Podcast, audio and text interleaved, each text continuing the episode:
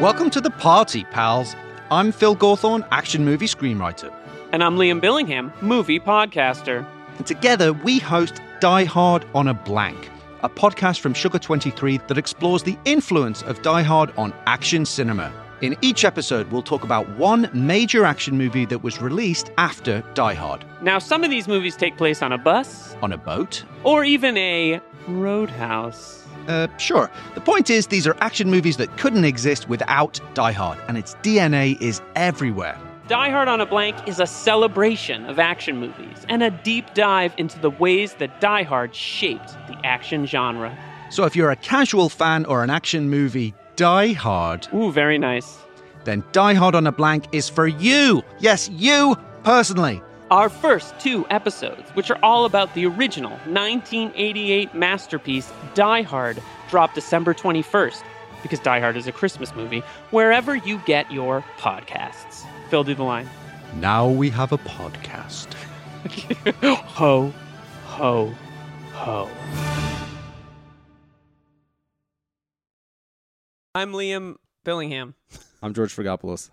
and this is Oeuvre. Buster.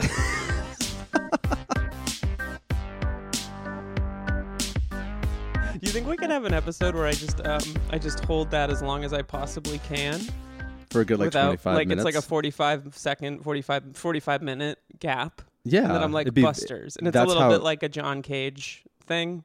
Totally, yeah. Well, Um, silence let's is the ultimate apotheosis of art, of course, oh as we god, all know. we're 45 seconds in. Please don't. I already used the Um, word apotheosis. So before we jump in, I would like to address uh, uh, an issue that I'm seeing with the script, which that you wrote, which says I'm Liam. Uh, me, that I'm supposed to say I'm Liam and I smell, and you say I'm George and I continue to be awesome. That's not the opening tag So for the. Uh, well, because show. this isn't obviously this isn't a visual medium, and so people can't see the stink lines emanating from your body. Thank God it's not a visual medium because look at your face. oh come on, I got like an angelic bearded face, just- ugh, like all those like all those Raphael cherubs with those beards. You're so beautiful, Raphael Cherubs. What is that?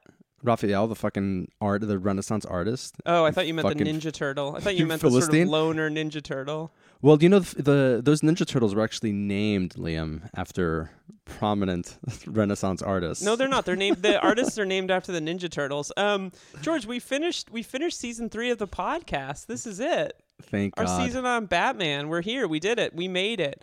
we Um, survived. Should we briefly list the movies we've talked about?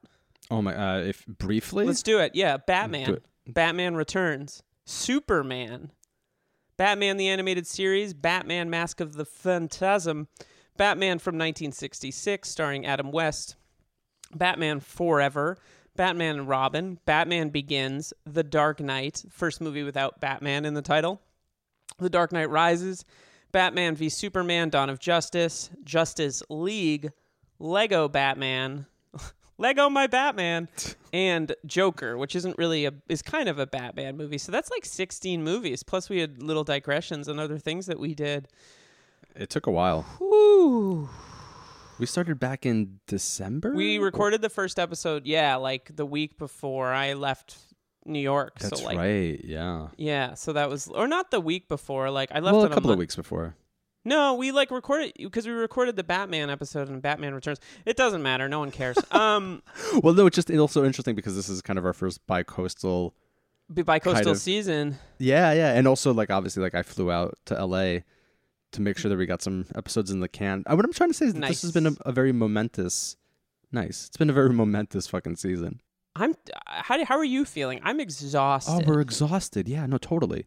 And again, it was one of these things where we've talked a little bit about this over text and over email about to what degree the exhaustion is, well, obviously due to fucking COVID and protests, right. but also to what degree it's a symptom of the imaginative or the lack of imagination that these films to me kind of represent. But you, yeah, real quickly, have you enjoyed this? I mean, I've enjoyed a lot of these films, but I mean, some of them have been pure. I mean, okay, what like there are worse things to to experience in life than like Right. s- have to sit down and rewatch Justice League, for example. Um, but some of these, I think this is like the first time that we've I we've watched so many films that I intensely disliked. Like I'm thinking about like, you know, there were like lulls when we did Cassavetes. There were lulls when we did like Philip Seymour Hoffman. But here, there were some really wretched films that I- had to sit through. Yeah, I, feel like I enjoyed returning. So th- I enjoyed returning to like the Batman of my youth. Like I would say that up until Batman and Robin, and even including Batman and Robin, it felt kind of like refreshing. And then once we got into the Nolan movies, granted, I've seen the Nolan movies many times, all of them, but it got a little heavier as to be expected because the Nolan movies are heavy. But um, boy, the set, the final third, fourth of this final third of this thing was like a bit of a slog, and I think it was also uh, because we recorded, we recorded ba- uh, through Batman Begins pre-quarantine, and then I think Dark Knight and Dark Knight Rises and everything then was was post the beginning of quarantine Good point. a lot yeah. of c- weird instability in the country that we live in, and certainly the last few episodes have gone directly along with protests that are uh, long overdue and uh, meaningful in the context. But it is, it just it's been a, it's been a monumentous time, and it's been an interesting time to talk about Batman. I enjoyed it, but I think you put it best, which is like there with Cassavetes, there were times when I would like be like, "Oh God, here we go, Woman Under the Influence, three hours." But at the end, I weirdly felt like refreshed by those movies. Well, yeah, because they're fucking amazing works of art for the most part. Right, and overall, I would say that the Batman films are works of art, but I don't know if they they quite hit the level of um, uh, the hit the highs of the Cassavetes films that really hit highs. What would you say? Oh no, t- I mean totally. And I would I would say just to again bring some nuance to that. Some of these are works of art, and some of them are just absolute pieces of shit. I mean, I don't think it's also a coincidence that the last, you know, the last like fourth or fifth of however it is that you want to break it down of our time with Batman has been it's felt more oppressive because of I think the two Snyder films. Yeah, I mean, you made the point that we are spending all this time delving into films that are quote both commercial products that are that are really really commercial capitalist kind of projects, and I feel like it hits its sort of like its most sort of cynical with the Snyder films. Do you agree? Um. Yes. Yeah, I would say probably those. Well, mm, I mean, it's interesting because we should we'll talk about it a little bit more in detail. But that article they sent around, and again, I fucking those first two Batman, the first two Tim Burton Batman films are Batman- amazing, Yeah, and but it is interesting to also think about the ways in which obviously those are also like commodities, but also because they're so well crafted and they're so well made that they again transcend, let's say, the limitations of them simply being commodities. I mean, I think I mean it's interesting because for me it just goes back to like what we were talking about about like I forgot which episode it was. Maybe it was the one the first um Batman Superman, Batman v Superman and, and where I was complaining about seeing the murder of his parents again. Oh God, yeah, yeah, yeah, yeah. And I still, Yeah. and again just the, me being like i've literally like seen this scene now like six times in like three months. And that to me and, and, and on a- on a much larger level that to me speaks to kind of like the lack of imagination in these films right? Like in the sense like we have to let's say continually repeat the same tropes and ideas and themes and images and scenes even. And that's where like the exhaustion kind of like sets in. And also just doing the math i'm like so batman 1990 right yeah. and just thinking about it's like what, what's the what's the pace it's like a batman film every two or three years or something I have that somewhere here, but it's you know Batman. I think well, Batman. Mm, there was 1989, 1992, 1995, 97, and then a a gap because I don't think Bat- Batman Begins didn't come out until 2005, and then we had Dark Knight in 2008. But you know, it's interesting, and I I think we've talked around this, but we probably haven't directly um, spoken about it, but like we also have one of the things that might be exhausting about this experience is that we've definitely like covered the gamut of mainstream film history from 1989 until 2019 um, and the way that, that the industry has changed. And uh, the article that you just brought up is there's this piece um, written by Katie Stebbins, who is doing a top 10 by year project about movies and she's working on 1990 and she wrote this piece called the product the quote product as synergy era begins hollywood in 1990 it's really It's I thought it was a, it's a great piece. It came out uh, just a few days ago. We will spare you our, our, our summary or a long to you should just read it, I guess I should say, but I think the biggest takeaways for me was that in the lead up to Batman coming out in the late 80s, deregulation by the, by um, the Reagan administration led to this sort of gobbling up of and creation of these media conglomerates that resulted in a way of making movies that were just part of a larger marketing push. And it, it sort of made me reflect in a couple ways and i'd love to hear your thoughts on this where when batman in 1989 came out i remember m- seeing the movie loving the movie obviously but i definitely had some of the toys and i definitely had the soundtrack everyone had the soundtrack and it was I kind of about well. how you know the studio pushed tim burton to include the um the include the the music from the soundtrack or Prince's music in the movie. He didn't want to do it. So it's like the first time you kind of see this synergy in that 1989 Batman movie that then is sort of like continues with Dick Tracy, which much to Warren Beatty's chagrin, he didn't he was not interested. He just wanted to make a good movie.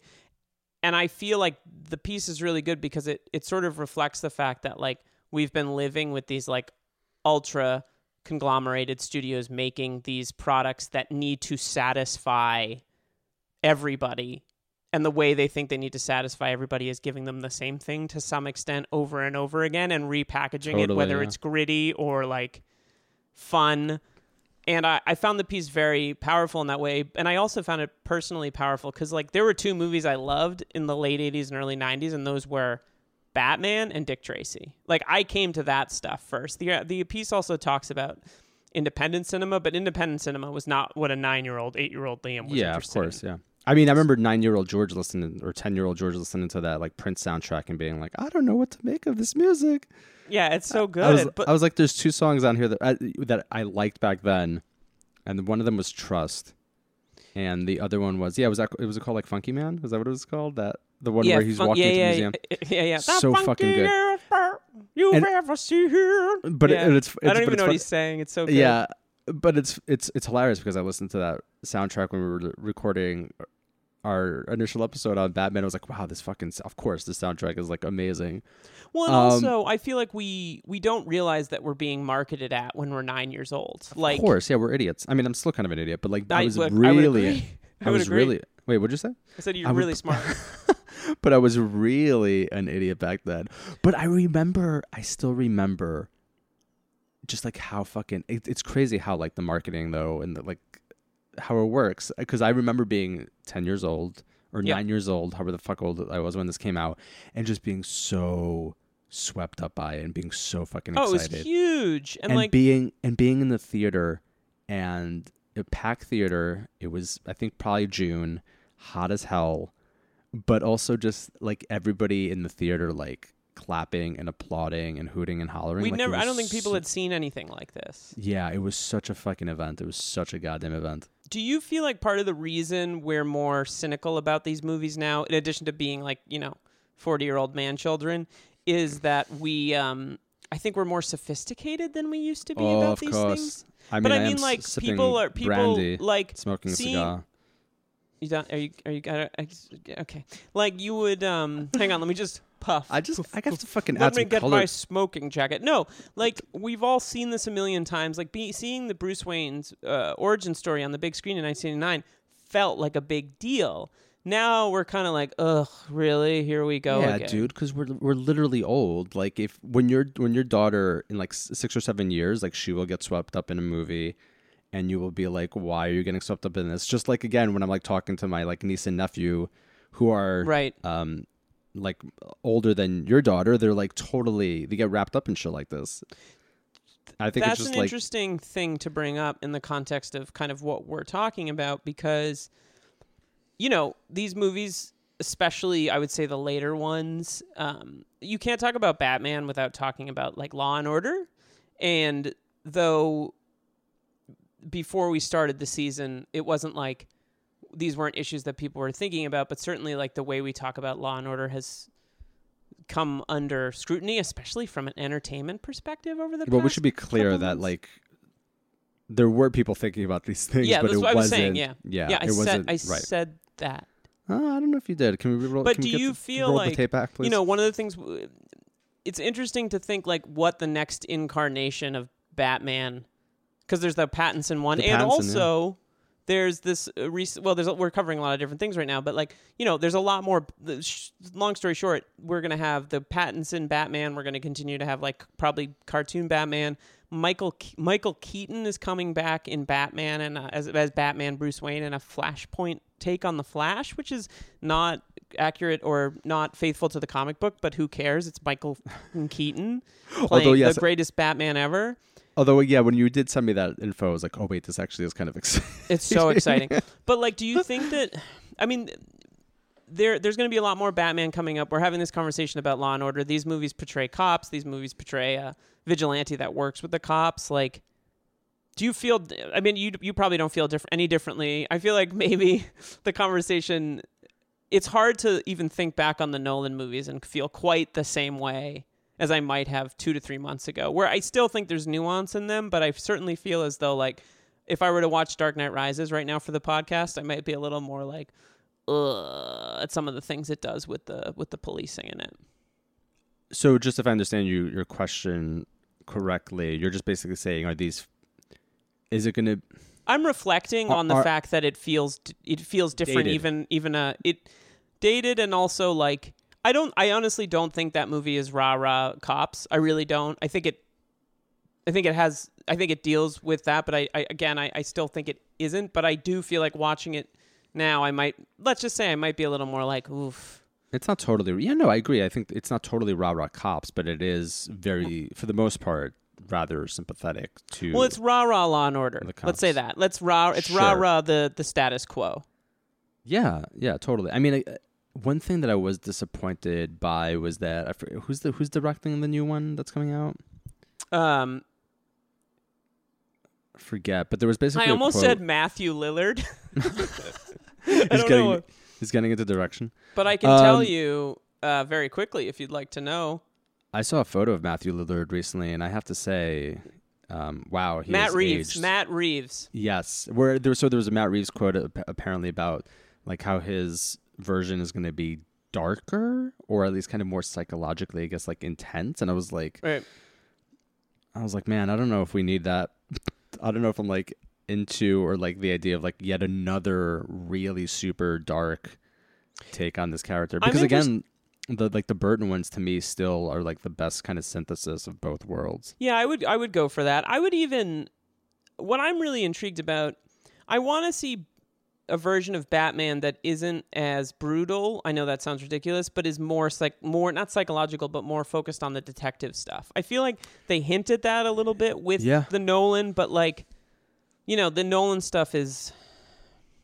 It sacrifices itself. It always sacrifices like whatever depth it might have for like kiss kiss bang bang in the final hours of the movies a little bit and it, it kind of does some of that stuff but it's all so over the top it might be nice to get like a bat like i want a bat like an actual batman year one i want batman detective batman like Batman, solving like yeah, get Fincher on the case. Get like a Batman procedural. Batman like meets Zodiac. oh, yeah. oh you can't be, you can't oh you It's an hour of him in the Batcave, just like going over like false leads. He's just Or trying to figure out all the it's information. like i need to i need to look the joker in the face and he walks into a hardware store at the very end, and he just like awkwardly stares at the Joker. and like the joker's like listen man i'm just trying to work yeah. And then he's like, "Do you want to know? I got these scars. I was using my backhoe and I cut my hand, and it was very bad." Batman's like, I'm more interested in Um, those boots. Where'd you get those boots but like, from? you know, one of the things that that uh, came up again was with the Law and Order stuff. Is uh, at the end of Dark Knight Rises, Joseph Gordon-Levitt's character quits the Force, and and I think it was either you or Nicole, probably Nicole, who made the point that like he doesn't do it because he's like, I don't believe in policing. He does it because like there's too like cops can't get the job done that I want to get done, and like that just feels really out of touch with our with with the way the world is right now and and Yeah. always has been but feels particularly sort of like ugh right now I'm- it will be interesting to see if and again, I don't know who the fuck knows what this Batman film is going to look like. It's still like a year and a half away, right? Minimum, they gotta f- start shooting it again. Yeah, so just to think about And I don't want to throw it might be changed. but Robert Pattinson was walking around London this week. I saw some photos, maskless. so Well, yeah, I mean, when you, dude, when you have a face like that, come wear your on. mask. He's not that. I don't. He doesn't. I know he does it for you. He doesn't do it for me. Um, You know who he did it for? My friend Claire. She was like, "Robert, I must have Claire you." Denis, your friend Claire Denis. Get out yeah, of here. I just call her Claire because it's the kind of relationship is. Robert, Um, I need your face in my film. do you think spending the past few months Just gotta watching fuck- I'm out here fucking doing the heavy lifting of like impersonate really bad impersonations. I'm fucking making references to Claire Denis and Liam's like, dude, we've been recording for 20 minutes and 45 seconds. Come on, let's fucking. Wow, we started at the exact same time. That's amazing. I know Um, because we're fucking experts at this we're by experts. You you in our notes here. I'm just referencing what you've written. We have a line about is there now. After something Claire Denis impersonation, is there something that is potentially regenerative about a superhero like Batman because he is in a sense an attempt at a kind of archetypal figure. What do you mean? What what would be regenerative? I mean, regener. Sorry, regenerative is a bad word. I just meant just talk like a person. and I just well, I mean, you didn't have to read my fucking notes. Well, I t- did. I typically don't tend to write the way that I speak, but just the idea that there's a there's again, let's say something potentially like you could always do something new with these kind of characters, and I think that's what's kind of disappointing about a lot of these films that they're not really attempting to do something new with these characters. Just like you just said, like oh, it'd be really fucking interesting, yeah, if you had like a two and a half hour Batman film that was more like noir, more procedural, Right. less about him getting into fistfights with like grotesque characters. Like that would be really fucking interesting, right? Like you just do it like on a very like almost like a minimum minimal budget. It doesn't have Right. to have like th- five villains in it. It doesn't have to have huge set pieces. It's quiet.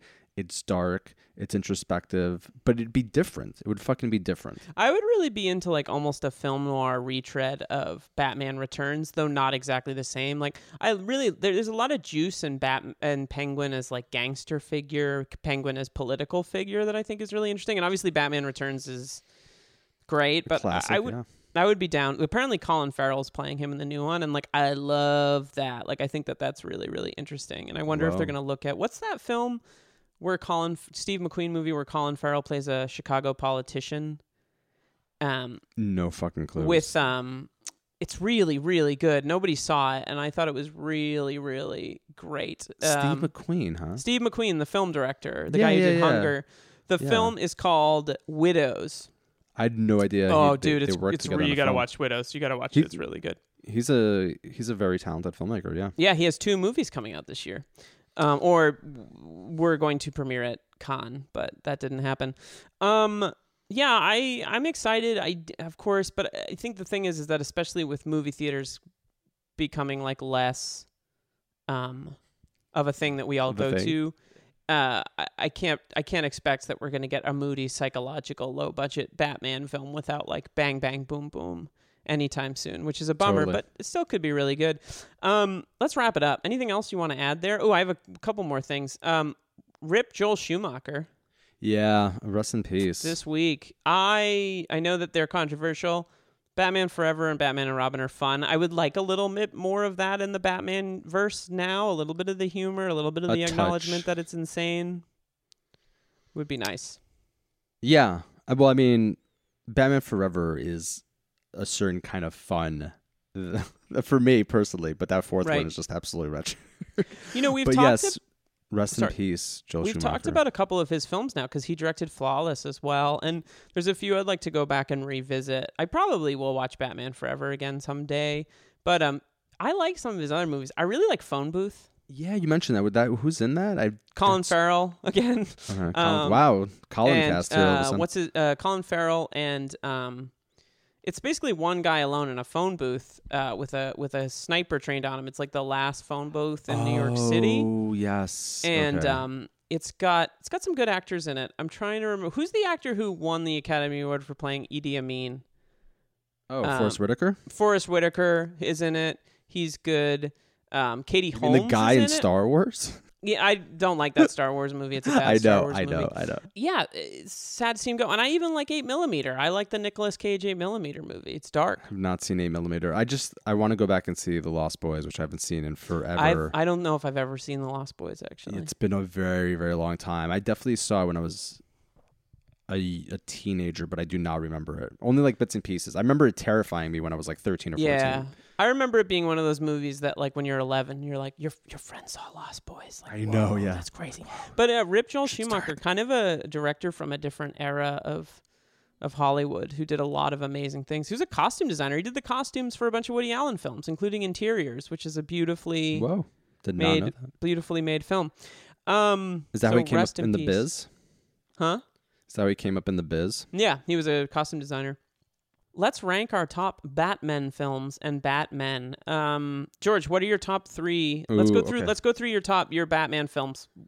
Go. Very easy. Batman Returns, Mm-hmm. Batman 1989, Mm-hmm. and uh, Dark Knight Okay. Why? because they're awesome. no, again, Um, those those first two Burton films, and uh, sorry, I've been saying this forever, so uh, please feel free to stop listening to the podcast right now. but those just, I'm gonna stop recording. again, those two films like tread such an amazing uh, balance between the darkness and the campiness that that Schumacher and Nolan kind of bifurcate and go too far to either ends for me. Gotcha. So yeah, like like I've been saying, those are kind of like already like the synth the perfect synthesis um, that the other two directors kind of go out of their way to deconstruct. But also Dark Dark Knight because it's just again it's like it does those things where it transcends a lot of the generic kind of components I think of most superhero films. I think a lot of that obviously has to do with Ledger. I think a lot of that has to do with the fact that it leans in a little bit more in being like a crime movie, like a Michael Right. Mann esque kind oh, of it's it's a. Michael Mann rip. They'll Yeah. Bat, uh, Nolan will admit it. And I think that's why that one for me kind of really stands out because it, it really attempts to like step out of its again generic kind of conventions. Um, so my list was exactly yours. So I'm gonna I'm gonna I've, I'm writing an alternate list in which those those things don't exist. And here is the ranking. Um, Phantasm because I think it's like the cleanest take on the character, and it it it almost hews closest to that kind of thing you're describing, where it because it's a smaller film. And it, it spends a lot of time dealing with Bruce Wayne's psyche, which I think is really, really interesting. Good point. Um, Lego Batman because I think it is the best sort of satirical take on the character and like doesn't shy away from just putting out the fact that like Batman's an asshole, Bruce Wayne's an asshole. We don't we don't have to have a complicated relationship with him, or we do because like we're meant to like him, but it's also lays bare what a dick he is. that would be my number four. Yeah, And my third choice is The Dark Knight Rises because because hmm because you could just do your Bane impersonation. No, I I honestly found revisiting that to be like a joy. Um, I don't. The Dark Knight is so is so comparatively clean that like I sort of appreciate what The Dark Knight Rises is reaching for. I don't think it works entirely. There's a lot about it that like even as I say this sentence, I'm like, ugh, the stuff with Talia. But like, it's just such a reach. Like I applaud how how I wish Christopher Nolan would also make like a three million dollar crime movie again, but I appreciate that he tries to like turn Batman into this like massive statement about like the way America is now in its present tense and like it does feel timely and relevant and I think that like it's scary how timely and relevant it, it feels, especially with the like New York City cut off from the rest of the world kind of thing that happens in that movie and you know, it's like a serious attempt to to to use the comic book form like in a really really gr- not gritty but like in a in a sort of like epic David Lean esque way while while still having Mm. like a bit of Battle of Algiers in it. And like I can't do anything but like ad- admire the ambition. I just wish that like they tone down. I I again I think that movie kills if it starts at the like hour and a half mark and it's a 90 minute movie I think it kills Yeah, but I also appreciate that we have a three hour. It's it's also the one that like I actually am the most eager to revisit. Like I could hang up with you right now and like watch Bat- The Dark Knight Rises right now because I feel like I ignored it for so long because I disliked it so much. fair. Um, rank your Batman. Oh, like- Batman. This is for me very very easy. Mhm. Uh, Keaton, Mm-hmm. Bale, Mhm. And I'm gonna go with Affleck. Oh my god. Yeah, Really? yeah. Why? Why? Because I think Yeah. there's a weird there's a weariness in that in the um I know like this is controversial hot take. There's a weariness in his performance in the first one in Batman v Superman that I think that I really kind of enjoy. There's like a, a jaded like a cynicism to it Yeah, that's true. that I think like really comes across and it's like the closest we're ever going to get again to like the Batman from the Dark Knight comic books, I think. So That is interesting. I never would have. yeah. I, I, I, I feel bad. I feel I feel I feel bad for Ben Affleck, but I feel like it immediately became a joke, and that's just not fair. But I think you're right. He's he's maybe the best thing about he's the, best Dawn thing of about Ju- that except movie. for Gal Yeah. Gadot, who's Well, Great. um, I just I kind of disagree. All right. Let me rank my my Batman. Um, Keaton, Of course. Conroy, Ah, Arnett.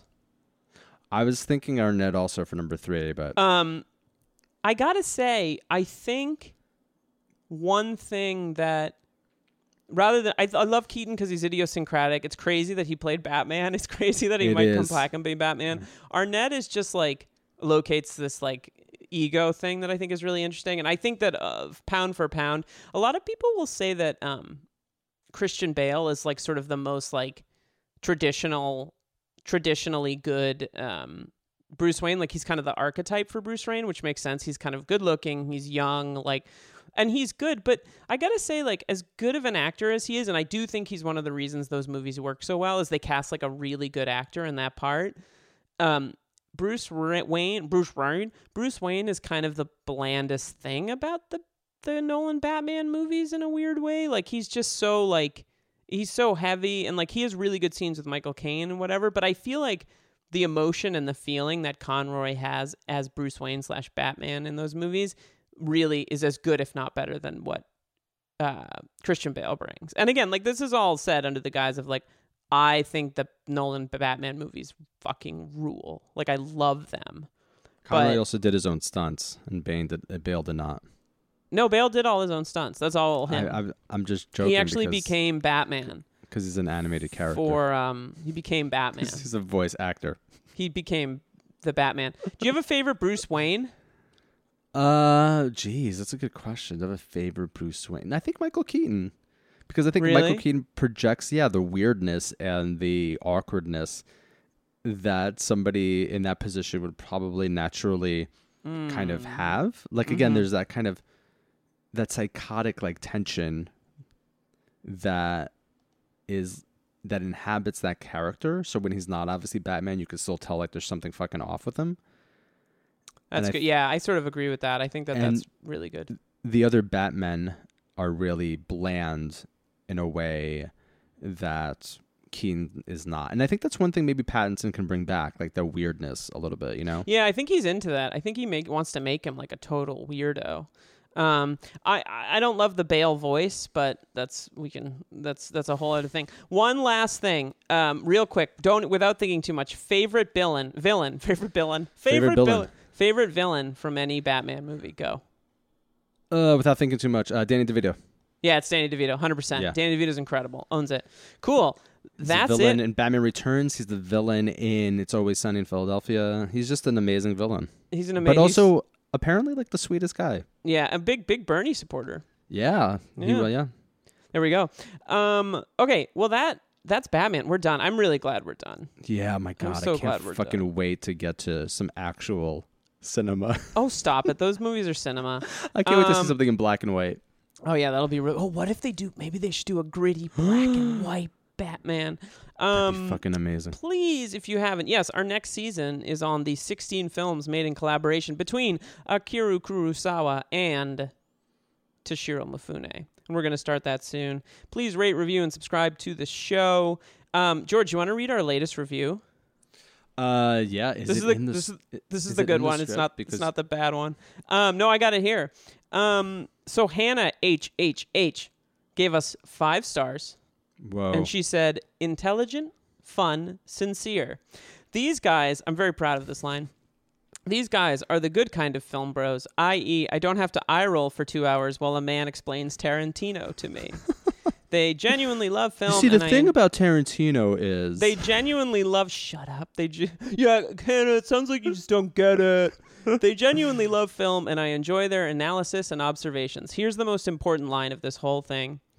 I heard Liam on Girls, Guts, and Giallo, Annie Malamat's podcast, discussing Antichrist, and I would love a series on the Lars von Trier oeuvre. it might be George. coming in George, tw- 2023. George. I don't think I could watch that House of Jack movie. I, I just read a really really interesting piece about how I saw it's, that. it's it's a it's a ultimate it's a troll. statement on his career. He's trolling himself. Um, we might have to do it. Might have to do. Uh, thank you, Hannah. That's a really really yeah, nice that review. actually is a And very nice review. Thank Annie you. Malamet, thank you for having me on the show to talk about the complex relationship that Lars von Trier has to himself and to women. Um, that's it. That's all. Please rate, review, and subscribe to the show. George, anything else? Uh, no, I miss you, bud. Great. I miss you too. I'm George Fragopoulos. I'm Liam Billingham. Wait a minute. I'm, I'm Batman. Let's just go with it. Let's go with This was. Oeuvre Busters. bye. Peace.